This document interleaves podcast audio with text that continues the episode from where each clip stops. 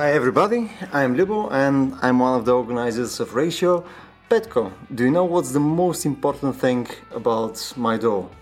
About your door, you have Yeah. a swastika on your door. Exactly. Okay. You know why I don't remove the swastika? because it says a lot about you, I would presume. Well, I mean, yeah, also that. But, I mean, beyond me being like a bold uh, Nazi type, it also is really specific when you want to, you know, describe where the fuck you live. So I'm like, uh, oh, uh, you're at the door. And I'm, well, does it have a swastika though? You know, you could draw something else on the door. You are allowed to draw other things on the door at that point. Yes, and there are plenty of swastikas in the city as well. You can. Yeah, it's not get lost- specific enough. Actually, it's get, it's getting well. I think it's getting a bit niche. I think it's hipsterish to have a swastika at this Okay, point. yeah, No, it's- not, it's- it's retro. It's retro. lost in our culture.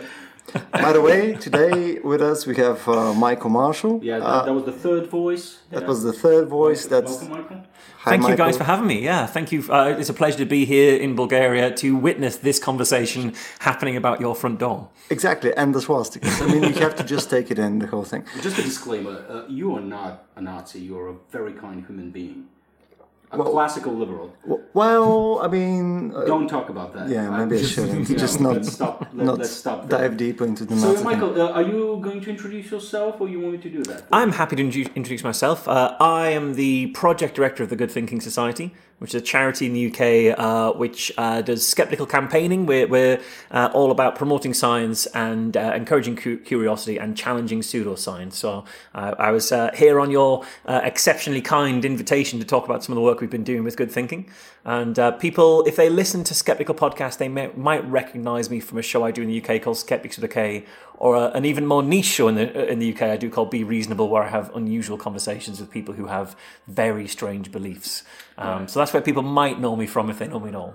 Right, and, and and by the way, thank you, thank you for accepting the invitation. Uh, your talk yesterday was fascinating, and I think I covered that in the introduction when I said that the work that you guys did is uh, is really an excellent example of uh, uh, how you can actually change uh, legislation and, and and how you can affect you know bureaucracy in a way that it it has an actual impact on how things are done. You know, yeah, in a- it, in a it's country. slightly surreal to think that we are actually. Uh, when so, I've been working with Good Thinking since 2014, and if you'd have come to me and said in 2014 that by 2019 we would have, for example, pretty much ended homeopathy on the NHS and achieved some of the other things that we've achieved along the way, I'd have been shocked to think that that was even possible. It was never, it never crossed anyone's mind that it was actually possible to do that kind of thing. Um, so we are actually strangely having quite a, an impact, and it's uh, it's a pleasure to be able to sort of talk about how we, we do those things, and hopefully encourage other people to, to find ways of uh, of using similar tactics uh, in their with their own issues and their own kind of uh, their own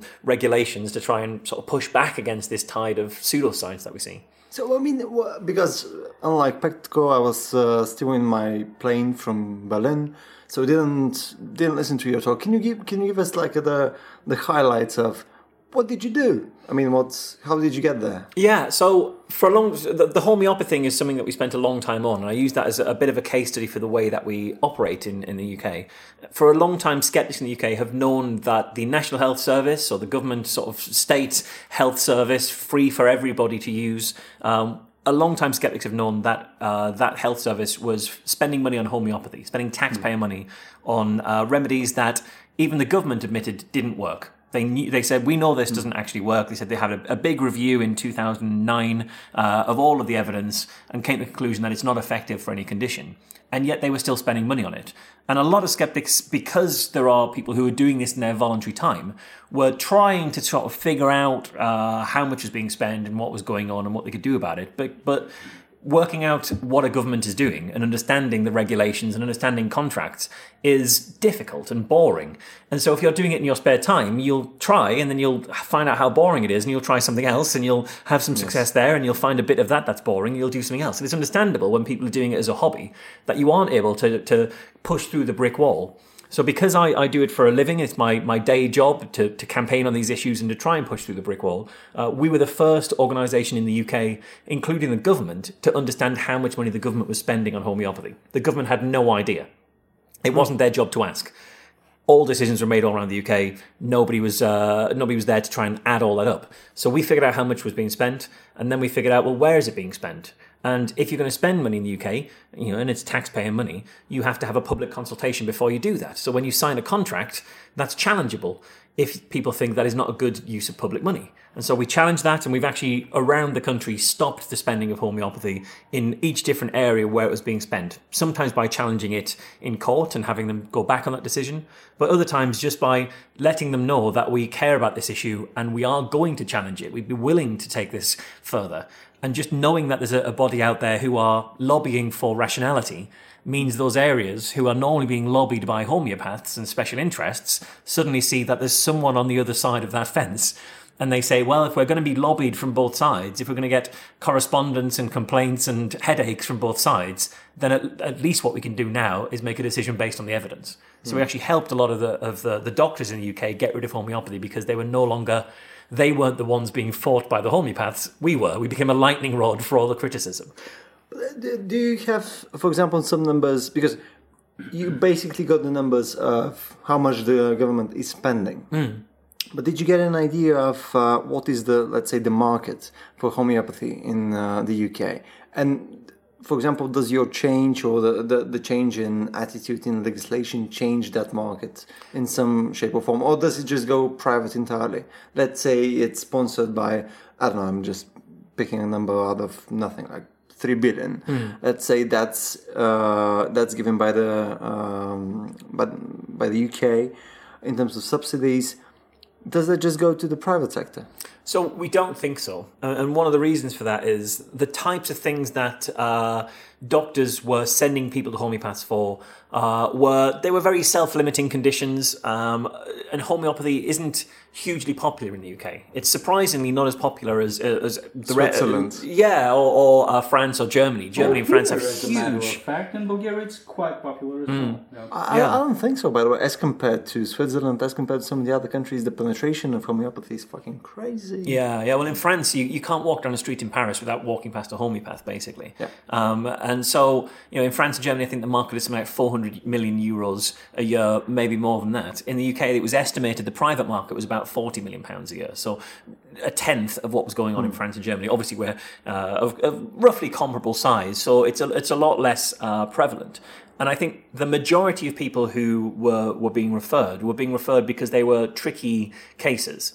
So you've tried this drug, you've tried that drug, you've, mm. drug, you tried this drug, um, and that didn't work. So we'll refer you to homeop- homeopath because there's not we can't think of something else Let's to do and it's allowed. yeah exactly. And, and and it's the talking side of it that might be useful for some people to actually talk to someone who's going to listen to their concerns. Yeah, bedside manner is important yeah apparently. yeah and and it's very it's hard to have the kind of bedside manner a homeopath has when you're yeah. a doctor who has a waiting room filled with people that you have to be seeing because you're going to actually help them. Yeah. you know when you're a homeopath you aren't going to see very many people. Um, but we don't think it's likely to go private because of the the types of patients that will likely be sent along. They're much more likely likely to go to uh, be referred to a talking therapy or a uh, clinical massage or something where they're not going to say this is uh, going to cure you, but they're going to say this is going to help you deal with the types of mm. things that you're, you're experiencing. Um, and the, the private market in the UK isn't that big, but it's just big enough to be there and be in people's minds. And so that was a big, big thing for us when it came to homeopathy, in particular on the NHS, is that people will see. Uh, we, we knew homeopaths were saying, well, people say this doesn't work, but if it didn't work, why would the NHS fund it? And so we take that yeah. away. And, uh, and I think the majority of people in Britain, when I first got involved in skepticism 10 years ago, had no idea what homeopathy was. They thought it was herbal medicine. They thought it was natural medicine. It's a thing here as well. I mean, most often, like the arguments are, "Well, you you just don't get uh, homeopathy," and they're like, uh, well, "This is, uh, you know, my grandmother used to mm. use homeopathy." And yeah. You're like, it's not really it, though. Yeah. I mean, yeah. And people just don't know what it. People didn't know what it was, but I think over the last uh, ten or so years in the UK um, partly through the actions of skeptics in the UK and partly through the actions of comedians who've talked about how ridiculous homeopathy yeah. was and TV shows that have mentioned it and sketch shows which make a, a big joke about it. Um, I think the, the public consciousness about homeopathy has changed. When I first got involved in skepticism and I talked to people about homeopathy, people would say, "Oh, I don't really know what that is," or "Isn't that just herbal medicine?" Now, when I meet someone for the first time and I tell them what I do for a living and I say that I'm involved with, you know, fight against homeopathy, people say to me, "Well, do you not think that you'd be more effective if you did less work because of homeopathy, because of the hmm. ideas of homeopathy?" So people have their own homeopathy jokes that they didn't have when I first. And these are just random people that I'll meet, and I think it's because it's sort of penetrated the public consciousness, and, and part of that is because of comedians doing it, but part of it also is to do with the work of skeptics and, and the work of us with good thinking. We play a lot of our material, a, lot of our campaign work, we play it out in the media so people can see repeatedly in the papers here's what homeopathy is and here's why it doesn't work. Now, how did that actually work out with the with the media? Did you face any resistance from journalists uh, when when you're approaching them? You know, because my, my assumption here will be it's like here I, I want to talk about homeopathy and how ineffective it is. Mm. You know, w- did you get resistance in the sense that okay, let's get the other side of the. Uh, so of, a little to begin with, and it used to be that uh, whenever homeopathy was mentioned, they would always say, "Well, we need a homeopath on to talk Right, about this." yeah. Um, but what we started doing was understanding how to put together um, the shape of a story. So this isn't let's have a conversation about health, but it was more this is an expose of something ridiculous going on. So uh, a, a thing that I often talk about is. Um, when it comes to the media, it's understanding what their hierarchy is. So it, the media loves to favor the underdog.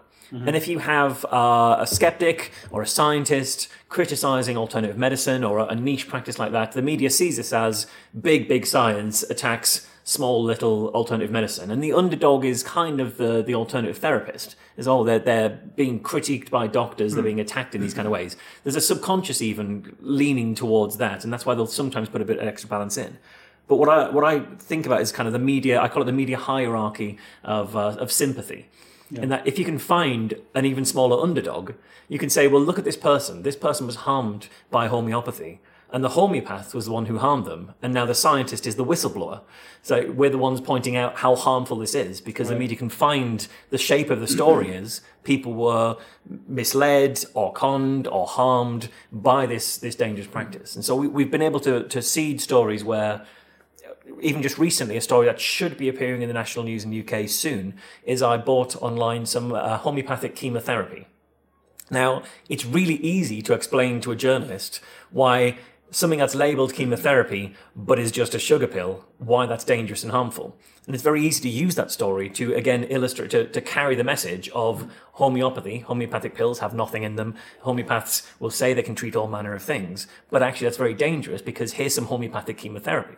So you can find ways of, of shaping the story not as a scientific conversation or a health conversation, but as a uh, investigative journalism piece, as an expose, as a, as a, a, a story of public interest in that kind of way. And we've done a lot of work in that kind of area. Right. It's a very, very interesting dynamic that you're describing because it seems to me like uh, here it's slightly different. Uh, so first, I think that here uh, you will face some institutional resistance. You know, it's like th- th- there is a lot of homeopath- uh, homeopathic advertising going on in you know all the sorts of media. Right, yeah. So first you have that, uh, and second of all, uh, I think that homeopathy is so mainstream that you know, like for purely statistical reasons, you know, finding the the right journalist you know, who will carry this story could also be uh, could also be challenging. Yeah, and and that's that's tricky, but I think it comes down to um, uh, what the sort of the effective side of, of media communications is. One of the things we would do when we first started this, we've developed quite good relationships with journalists now, and now journalists come to us saying. You seem to do a lot of investigative work and you come up with really interesting investigative stories. What are you working on at the moment? We'd like to publish something. What have you got in the works? And that's a really useful place for us to be now. But how we started off was we'd, we'd actually look to previous coverage of the issues that we'd be looking at. So if we're going to try and put a story about homeopathy in the newspapers, we would look at who's been covering homeopathy previously and who's done a good job of it. And we'd reach out specifically to that journalist and say, look, I read this story. Or, or if if it's not necessarily homeopathy, then it's another alternative medicine. And we'd say, I read this story and it seemed like you got a really good handle on what the, the, the implications of this alternative medicine were. I've got a story I think you might be interested in and you can sort of develop relationships that way by uh, identifying the journalists who are on the same wavelength. And if they get some success out of that, they can learn that you're a good source of these stories, and they can keep coming back here for another interesting story now and then. then they will Yeah. be interested in you as well. Uh, by the way, it's, it's funny you should mention uh, like um, this topic specifically because one uh, of the things that we usually do for our events, we always try to market our speakers to like radios, TVs. You actually had an interview today Yes, as well. I did. Yeah, yeah. Uh, which radio was it? No. Uh, no, it was for a blog. I forget which uh, blog? blog it was. Yeah. That's the best that we could do. So we actually got, I think, because uh, uh, that's what Sneji uh, Mm-hmm. got me. Maybe there were more. Three rejections Oh, specifically because uh, we didn't have the other side. Yeah, yeah. So obviously we did that wrong. I mean, we obviously had to have another approach. right. yeah. We need to build a narrative. It can be quite a tricky thing to frame, and especially the, the type of work that I was talking about this time can be quite a tricky thing to frame because it's campaigning on pseudoscience. But one of the ways that you can frame it is is on particular case studies and say, uh, you know, there was this one particular area. Um, homeopaths, you say that uh, vaccines cause autism and that homeopathy can cure autism, which is a big campaign we're currently running in the UK.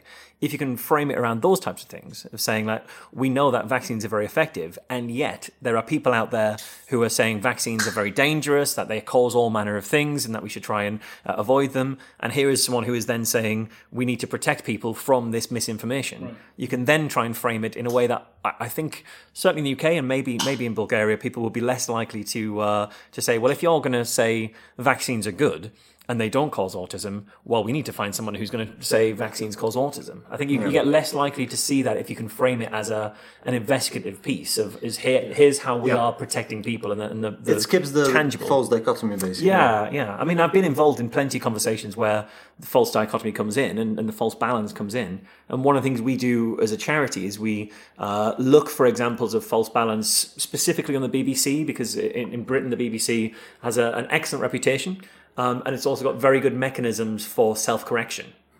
So they have entire professional standards departments that take complaints seriously, which in the UK the Daily Mail doesn't do. The Daily Mail won't be interested in those, but the BBC does. So you can make complaint. We frequently make when we find uh, examples of clear false balance. We make complaints to the BBC, and uh, we've had plenty of those upheld. And when they get upheld, those get disseminated to all BBC journalists to say, I'm, I'm jealous "This is an already. example." Jesus. Yeah, I mean, uh, the BBC is one of some of the things that we do in Britain well. The BBC is one, the NHS is uh, another. Uh, I'm hoping those those institutions continue to survive Probably in a, not. yeah in an environment that is not favourable towards them. Let's just say, um, but the BBC is very good for that. And so we actually, I've met with the um, professional standards director of the BBC, who's in charge of, of all BBC output, to make sure that it isn't unbalanced.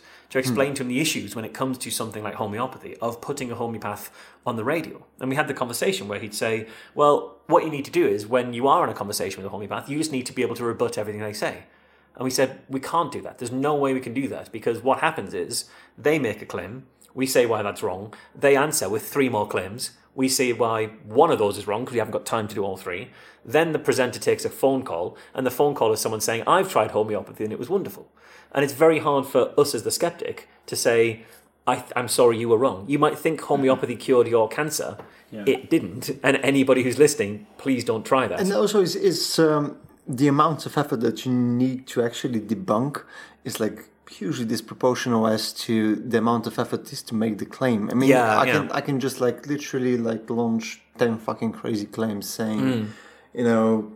My left toe can cure cancer. Uh. Go I found out. You know, just, I I mean, I, I grow mushrooms that uh, open a portal to another dimension. It's fucking amazing. And he You know, does, yeah. yeah, well, um, uh, I get that, but I was I was gonna say that uh, I wish the B in BBC was Bulgarian, but anyway. Um,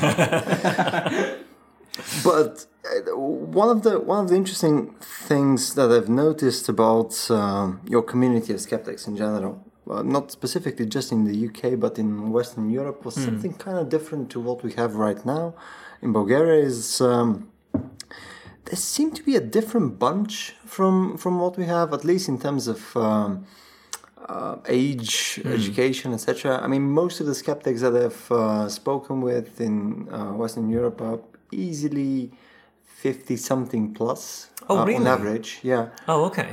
Uh, wow. I mean, most of the I But- wouldn't but say we have a that's community. Your usual crowd, though. I mean, I don't.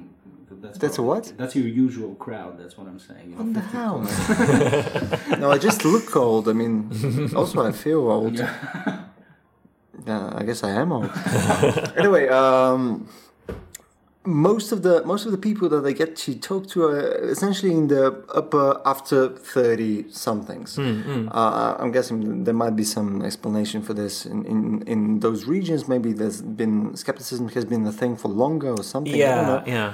in Bulgaria, I don't get that. I mean, when you when you look at uh, skeptic groups in Facebook, or you look at the type of events that is uh, for skeptics. For example, you saw the type Yeah. of crowd. Even though I wasn't there, I can guess the type Yeah, of crowd yeah. from the even from the pictures. It should be like 20ish to maybe 30, 30 something. you Yeah, know, yeah, yeah. I'm the upper limit of the skeptics, basically. So, I mean, why do you suppose that is? I mean, Um, I think part of it is so I, I see the same thing, but strange in the UK, it, it seems that there's a couple of different uh, skeptical movements, or maybe not movements is the right term, but strata in the skeptical movement. Um, in that, I think in, in countries where skepticism has been established for a long time, um, it's very easy for people to fall into a, a comfortable and safe pattern. In that you put on the events, uh, you put on the events you'd be interested in, and as you get older, your interests might change or they might narrow. Um, and you carry on putting the events you're interested in because that's what worked before, and your audiences become the people who get attracted to the events that you're putting on. And so, if you change and become sort of slightly narrower or, or more uh, predictable in your topics, your audiences become much more predictable. And I think uh, where there are very well established skeptical communities, there is a risk that you end up just wheeling, uh, whittling down the, the people who are coming to just the people who always come and not looking for new audiences. But in the UK, I actually think there's quite a the skeptics in the pub scene in the UK seems to have quite a vibrant, uh, a much younger demographic, and I think that comes from a breadth of topic. A breadth of topic and a breadth of approach, and I was really impressed, as you say, by the the, the demographic, de- demographics of your uh, of the audience for the talk that I gave was very much in sort of twenties, thirties, uh, and I think that's kind of a testament to the the shape of the events that you guys put on and the way in which you market them, the way in which you present them. Um, I, I think there's an old kind of adage of uh, organizations take on the personalities of, of their leaders, and you put on the you put on the events that you would go to. So I think uh, where there are quite established skeptical communities, there is a risk that if you don't bring in fresh blood and new people, you become a little kind of predictable and, and lose people along that way. And, and I, yeah, I've spoken in places where that's certainly been the case, but I've spoken to many of the places where because they they even if they're a very well established community, they've brought in uh, quite fresh faces and new people and tried to always trying to change what they're doing, and it does sort of prevent that a little bit. Yeah.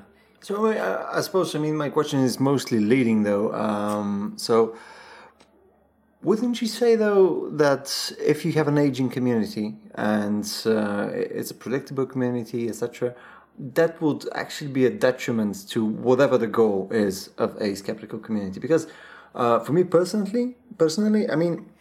I would say that skepticism in general, uh, as just like a like an overarching theme, is a mystery. I don't get what uh, what the skeptical community is. I mean, I would get uh, what a community interested in skepticism and science and some amount of, in general, intellectual you know pursuits is, but not just a skeptical community. I don't know what it means. I mean, I really don't know.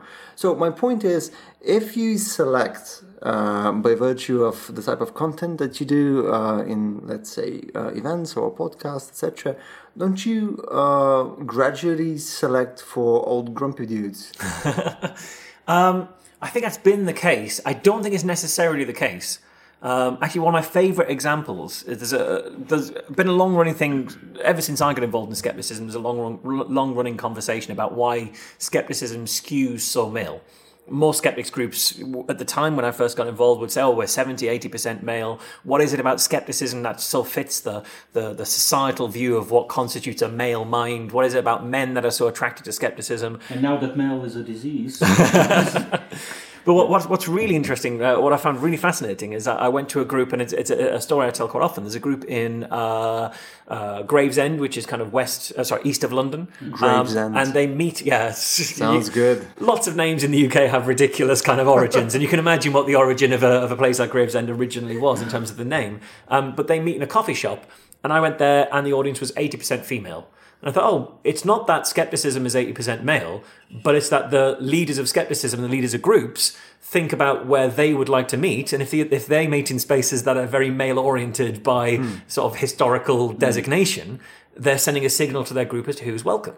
And by just changing the venue and changing the, the style of the group that you're doing, changing the messaging, you send different signals to people. And even, even if these signals aren't intentional, they do send these kind of subconscious signals of like, oh, it's all in this pub and that pub's a bit of an old man's pub. Then it must be old men who go there. So I think there are signs that you can send as, as to who who are your spokespeople and where are you talking, what conversations are you using, what language are you using, both in terms of literal language, Bulgarian or English, but also the terminology that you'd hmm. use.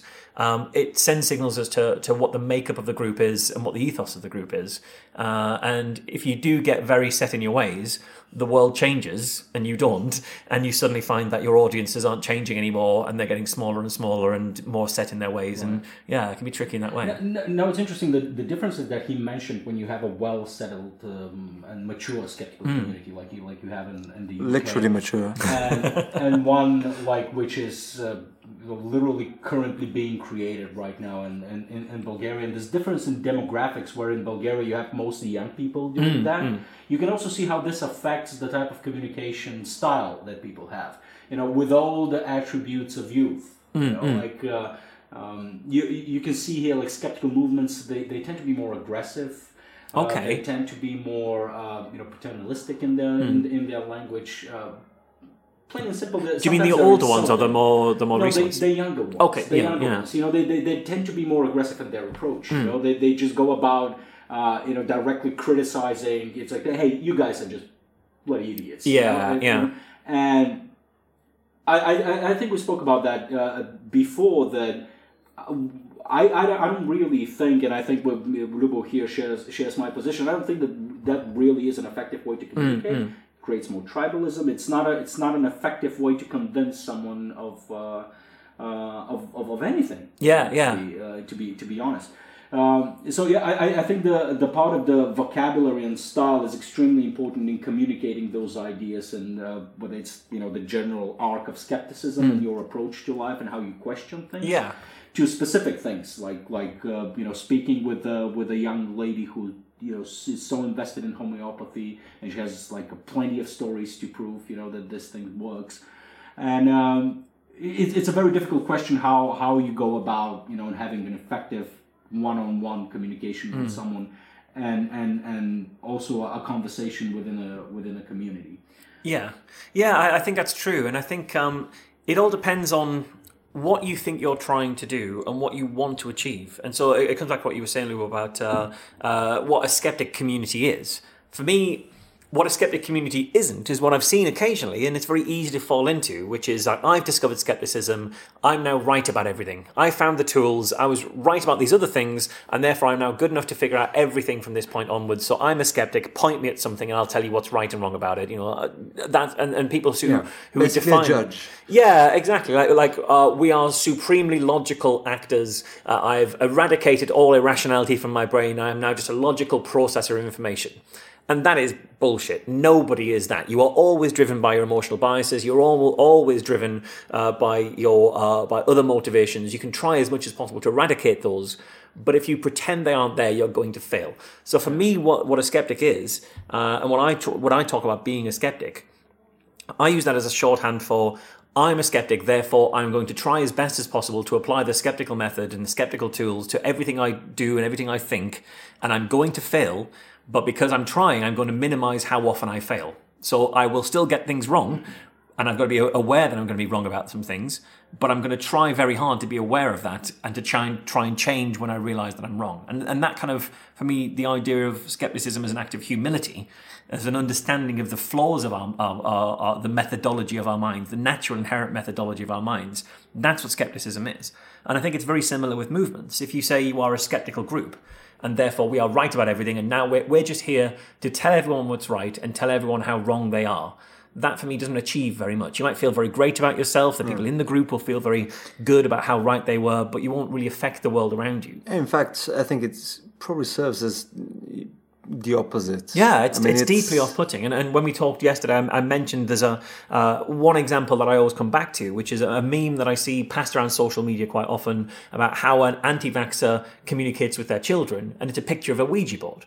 Okay, and immediately you smile at that, and I do as well. You see that, and you go, "Oh, isn't that funny?" But then, if you really think about that for a second, and you think about the fact, yeah. yeah, and it, but it's been shared fifty thousand times or whatever, and you think, well, what is that trying to achieve? If if I was an anti-vax father, and I, I thought and vaccines are evil, and the things I've heard about skeptics is how nasty they are, how they just want to inject my Yeah. kid with poison, and I see that, I think. I was right. They are nasty. They're laughing about the death of children. These Yeah. are, I was entirely right about how Those are awful they are. yeah. Yeah, therefore I don't need to listen to them.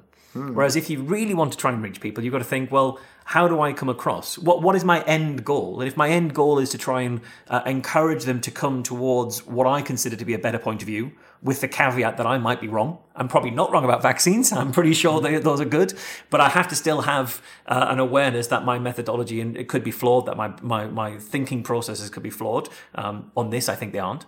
Um, but if I want to try and bring them to that, I think, well, that's my long term goal.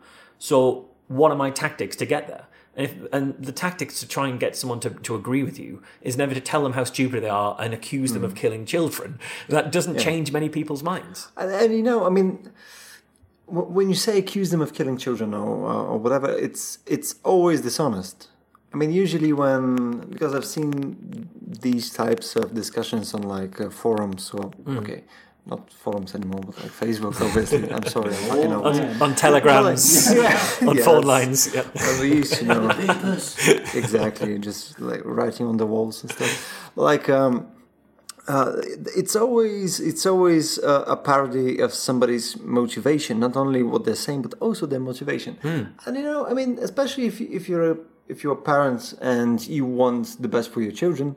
Um, and you basically, you know, scuttle together whatever evidence or information that you had from your friends or from your social circle, extended social circle, etc in order to you know have your your- have your children's best uh, possible life in mind. Yeah, yeah. and and that's just that's just the place that you need to start with i think. You need to start with uh, some understanding of what common goal you're working towards. Because obviously be it uh, you, the debunker or whatever, and that guy that's an anti-vaxxer, you need to see what common goals you have and then start your way towards it. Otherwise, if you start from the whole, yeah, this is bullshit, and then your face is bullshit, and then it's Yeah, yeah. I mean, it's just the wrong foot, and it takes way more energy to do whatever. Yeah, and you, and you don't get anywhere. And I think it's also, yeah, it's intellectually dishonest or intellectually lazy,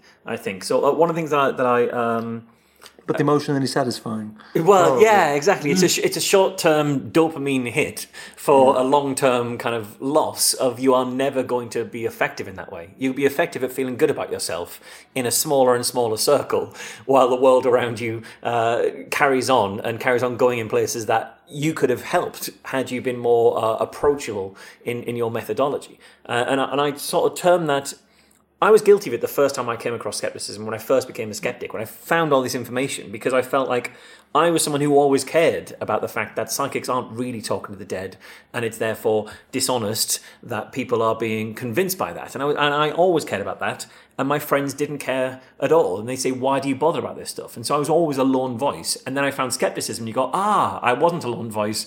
There's loads of us. And it's really uh, exciting to find that. And you want to tell everyone this amazing information you found out about how all these things that people think are completely wrong. Um, and you go through what I call it like a skeptical adolescence. You know, you're a teenager in the world saying, I, I know everything.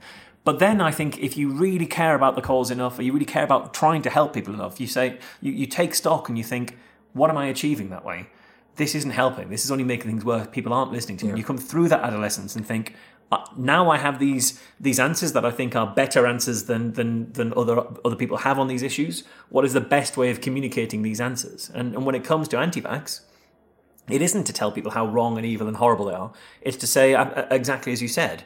I know what that you're in your heart, what you're trying to do, and the reason you're doing this is you're protecting children. You think that that, the, that vaccines are, are, are going to harm children, and the thing you care about most is protecting your child. And it's a scary world out there, and there's all sorts of stuff out there, and you, you don't know. The science is all over. People have said one thing, people have said another thing. How do you know what's true? You think the safest thing is to just not do any of it. Hmm. And I can understand that you're just trying to keep your child safe. I care about keeping your child safe. Now that we agree on keeping child, children safe is our common goal, what can we do about this? Well, we can look at what keeps children safe. If you can sort of divorce the value of keeping children safe away from the actual act, you can try and get them to look at the act more objectively. Um, but the second you, you ascribe to the motivations they don't have and say the, the thing you care about is killing children, they don't listen to you. You're going to get nowhere. But I mean, I'll probably expand this a bit as um, I'm not sure, you know, n- not alienating people is enough. Uh, so one, once you set your common goals, uh, I think I think that conversation would benefit from establishing like a rapport with that person. You know, Yeah, it, it yeah. sounds it sounds like uh, intellectual cheating. You know, because obviously, again, you're playing with the emotions of, of, of the person you're talking to. But you know, having uh, some amount of good faith Hmm. in a conversation is really fucking good. Yeah, yeah. I mean, just having the person, you know, have some amount of trust in your intention of speaking to him, and just you know, know from um, you know what what you've shown in a conversation with him or whoever Hmm. that you're not going to go to the place and say, "Aha!" So that's how you're an asshole. Yeah, You yeah. know, I think that's that kind of um, initial setup would benefit even public di- uh, discourse but i don't know how to uh, implement it. I mean it's difficult to even uh, for me it's it's really difficult to to uh, start and do it even with with people i know even with friends. Uh, but i think that kind of effort would pay off in the long term even if even if it's not something that imme- immediately bears fruit. I think if we uh, start building a community because I would lie if I say we've built anything remotely like a community focused on this. But if we put this as a, as a goal of the whole organization or community or whatever, this would incrementally basically uh, up, promote that, let's say, ideology, because that's what it is in, in a way. Yeah. It would promote this way of uh, leading discourse in a much more civil and intellectual way. Yeah, I, I I totally, totally agree. I mean, I think if you ask a lot of people what the foundational principles, the central principles of skepticism are, they'll say things like logic and rationality. And I think those are definitely there, but they don't live in a vacuum. And I think hmm. some of the foundational principles for me, it's yes, it's logic, yes, it's rationality, but it's humility and it's compassion. It's understanding that logic might get you to the right answer, but the person who has the wrong answer isn't less than you. You, you aren't better than them just because you got the right answer. You've just got to the right answer, and therefore you have a duty, a civic duty, to protect other people by sharing that that uh, that that answer as, as best as you can uh, in the most effective way possible. And you have to have, have the humility to, to, to, if you are genuinely challenged on that in a way that you can't answer, to accept that you can't answer that and to go away and see how you answer that and say, well, what if I was wrong? To genuinely encounter and, and countenance the fact that you could be wrong about something. Um, you have to have that that honesty because otherwise, what you end up with is you end up with a, a, a being someone who has been so used to being right by default because you're staying on safe topics that you come across a topic you don't know about and you speak very uh, very confidently about something you've got almost no no uh, knowledge of and you're completely wrong about but you're not used to doubting yourself. You're not used to being humble in your opinions. And so you're then spreading just as much bullshit as the people we disagree with. So I think you have to have that but the, the idea of compassion is absolutely key. And it's something that I said when we when we spoke uh, uh, after my talk uh, the other day is that one of the reasons I think it's so so important to have compassion is that a lot of people who come to these bad ideas, these these ideas that are incorrect, come to them because they're at the worst moment of their lives. If you look at psychics, you know, people believe in psychics because they've lost someone they love a huge amount and they're grieving, and that's painful. It's the wor- what's the worst pain that we can experience as human beings. Um, and if you are in the worst moment of your life and someone comes along with a cheap answer of, oh, they're not dead, they're in the next room, we can still talk to them, I'm the conduit to them, that's incredibly seductive. And it's not seductive because the person's an idiot, it's seductive because that person is hurting. Yeah. And the reason that you help those people who are hurting so much is because one day you're going to be hurting, and it might be in a different area, totally different scenario. But you want you want people to help you when you're in that hole as well. And the way that we make sure someone's there to help you when you're in the worst moment of your life is that we're there to help people in the worst moments of their life and, and express that compassion, that and understanding that it could be us who who are in these places. We're we're going to be just as fallible in some other way and we want someone else to try and track that and, and watch our back when that when that happens. That's true. But let me let me bring you back to your initial point about you know going into skepticism to begin with. It, you know, you go through an adolescence. You basically, your views mature, and your approach to people. You're less of a jerk when you go. Yeah, oh, yeah. let me explain you about the expansion of the universe. Well, actually, Yeah, yeah, well, yeah. actually, yeah. I mean, I, I obviously had that as well. I probably still have it to some degree. but like, um, one of the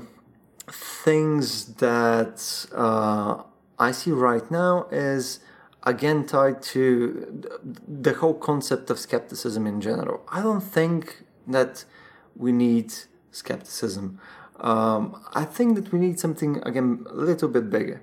I mean, I think skepticism is is a tool, and it's uh, but it's not a tool around which uh, it's useful to build a community or something. I would say that um, um, the lost art of the intellectual is probably a much better uh, a much better goal in general. I don't know how it's in the UK. So you're speaking about having some sort of authority, I wouldn't say intellectual authority. no, not not necessarily. What I'm saying is something different.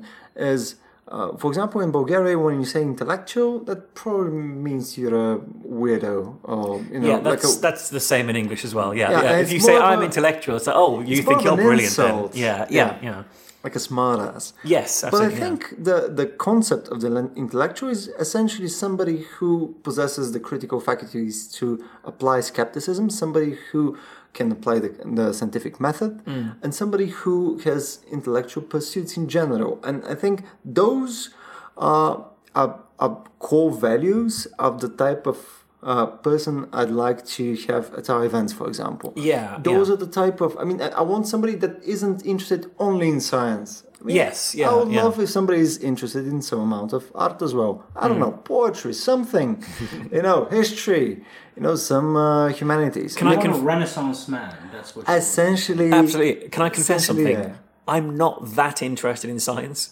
I, Yeah. I, and I don't see science and skepticism as as uh, the, as entwined as a lot of people would say. And the, and the, the way that I've kind of uh, that I uh, express it is that I see science as, as out there um, expanding the horizons. You know, we can see, we can explore huge new ideas and find out and explore, uh, expand the boundaries of human knowledge. And that's great. And there are scientists doing that, and hats off to them. All power to them. I'm very happy. That's not where I get interested. Where I get interested is where people are trying to erode the territories, where where there are people, there are the the the, the waves of pseudoscience that are trying to wash the, the, the, the land into the sea. And where I think skepticism comes in is we defend the borders. You know, we already have this. We know this is true, and we're here to, t- to make sure this doesn't get eroded by the forces of rhetoric and pseudoscience and these empty arguments that can be very persuasive to people if they aren't uh, already familiar with the trick that's being, that might be being played in the conversation. And I think that's where skepticism comes in quite usefully. But I, I, I'd much rather be in a room full of people uh, telling me about their uh, very strange and fringe and bizarre ideas than in a room full of scientists telling me about their work.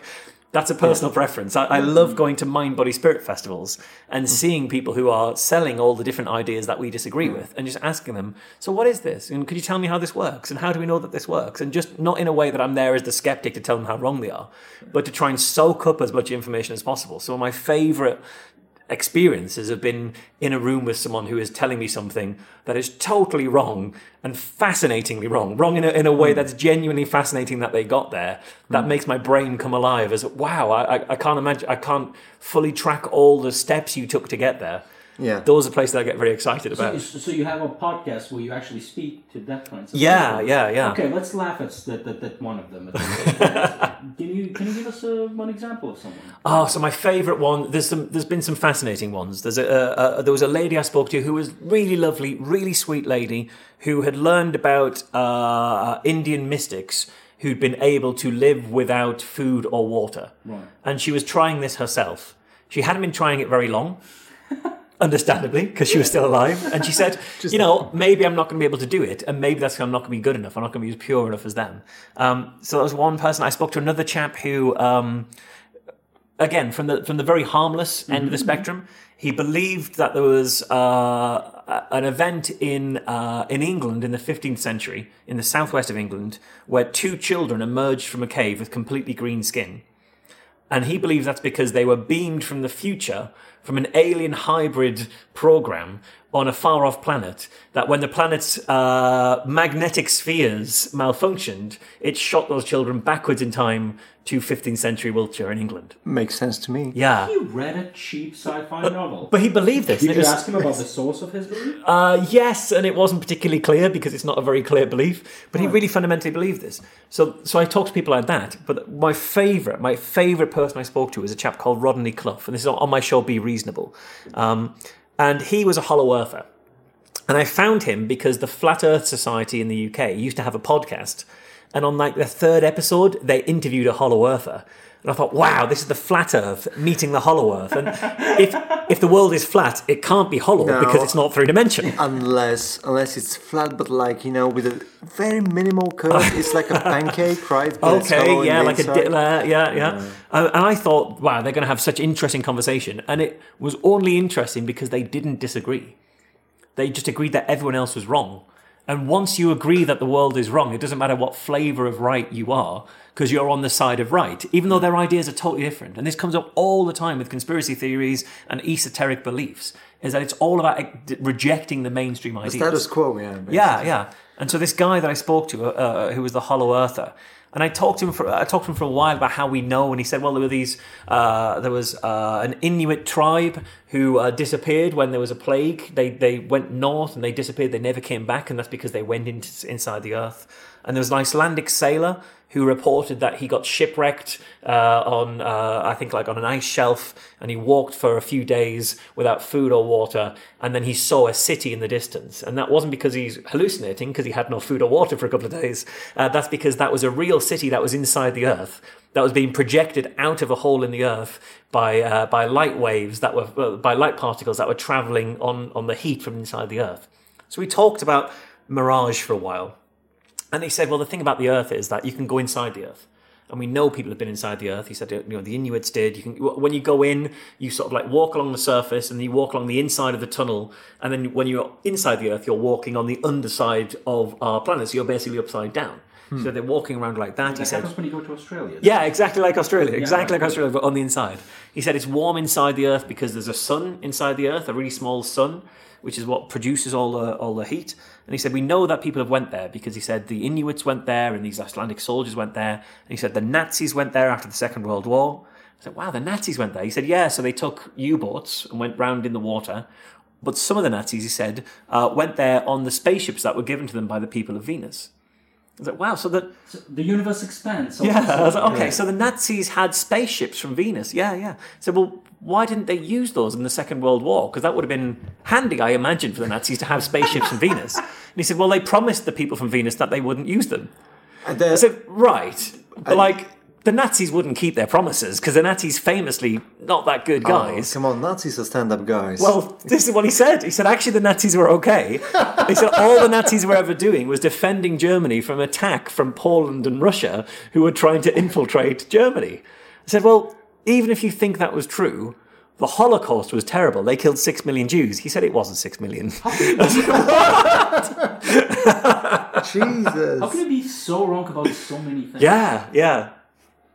That was one of my favourite interviews because because it started in a place that was just about the Hollow Earth, but because often when you look at these very strange beliefs, if you just follow the conversation and you don't go in there with preconceptions, you don't go there with assumptions. If I went in that conversation trying to find a way to trip him up, I'd think, well, I've done research ahead of time. This is how I'm going to prove him wrong. I'm going to get to that point and I'm going to look brilliant. But instead, I was just talking to him and he said, oh, that's interesting. Tell me a bit more. And if you do that, you do build a rapport. People get a rapport with you. They start talking to you. They enjoy the conversation and they open up way more than if you attack them.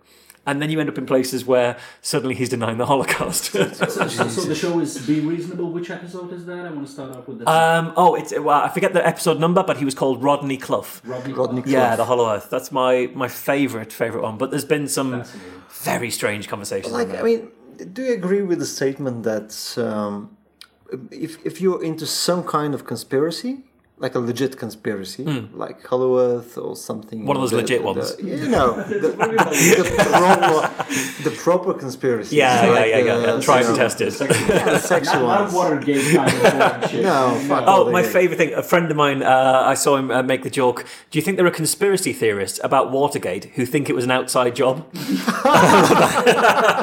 That's good. That's my friend Brian from Glasgow. Uh, He runs the Glasgow Skeptics. One of my good. favourite jokes. But the- if you, let's say you believe in chemtrails, Hmm. for example, do you think there isn't like a package in which the chemtrails conspiracy exists? I mean, if you would you say that there is a guy that believes only in chemtrails and nothing else? Do you believe in the monoconspirator? Uh, I don't. There might be some conspiracy theories for which that's true, but I haven't met them. And what I find is that you, the more the more you look into one conspiracy theory, the more it's, it, it just expands into a whole uh, subset of conspiracy theories. Portfolio. Yeah, yeah. And so I, I've um, I've spent a, a good couple of years researching the flat Earth movement and the growth of the flat Earth movement, and I've just finished touring around skeptics in the pubs in the UK. Mostly finished touring a whole talk about what I've learned from following the flat Earth movement since 2013 when I first found it. When I interviewed someone who's a flat Earther the on, on Be Reasonable. Yeah, yeah. So way back before it, it got massive. I've been telling stories about the flat Earth and say, oh, the, the people I've met who believe the world is flat, it's fascinating. And then suddenly in 2015, 2016, it, it got huge. Um, and I was able to track the movement of that and understand what forces kind of uh, expanded that. And that's the talk that I give about flat Earth is, is Internet? uh, YouTube massively. Yeah, the, the, the recommendation algorithm of YouTube hugely uh, played a force. But what a people, a lot of people don't realize is how much of the flat Earth movement is evangelical Christianity and creationism. So even so, a lot of the arguments they rely on were uh, written in 1838 by a guy called Samuel Rowbotham, who was an evan- who's an evangelical, a creationist, who was fighting against the, the the the kind of arguments that led to Darwin's theory of evolution. You know, he was fighting against those kind of conversations, and even there was a, an experiment in 1870 in the UK where Alfred Russel Wallace, who was uh, the co-discoverer really of, uh, of evolution, uh, was involved in right? Absolutely, yeah. He was involved in a bet about how the world was actually not flat with one of the guys who wrote, who followed the, the arguments of this this initial guy, and they were using exactly the same arguments. And what we see now is people. Eric Dubay, Mark Sargent, people who are pushing the flat Earth, using exactly the same arguments as were used in 1838 to argue that the world was flat because the Bible says it's so. And they're arguing it for exactly the same reasons. I've met maybe 30 or 40 flat earthers at this point. I went to the UK's Flat Earth Convention. I spent three days in a hotel with 160 flat earthers. And I've only ever met two flat earthers who were not uh, evangelical uh, Christians or Muslim. Um, and those two were in Prague. And I think that's because their version of flat earth, they weren't picking up from the English language and therefore the American style, which was this evangelical style.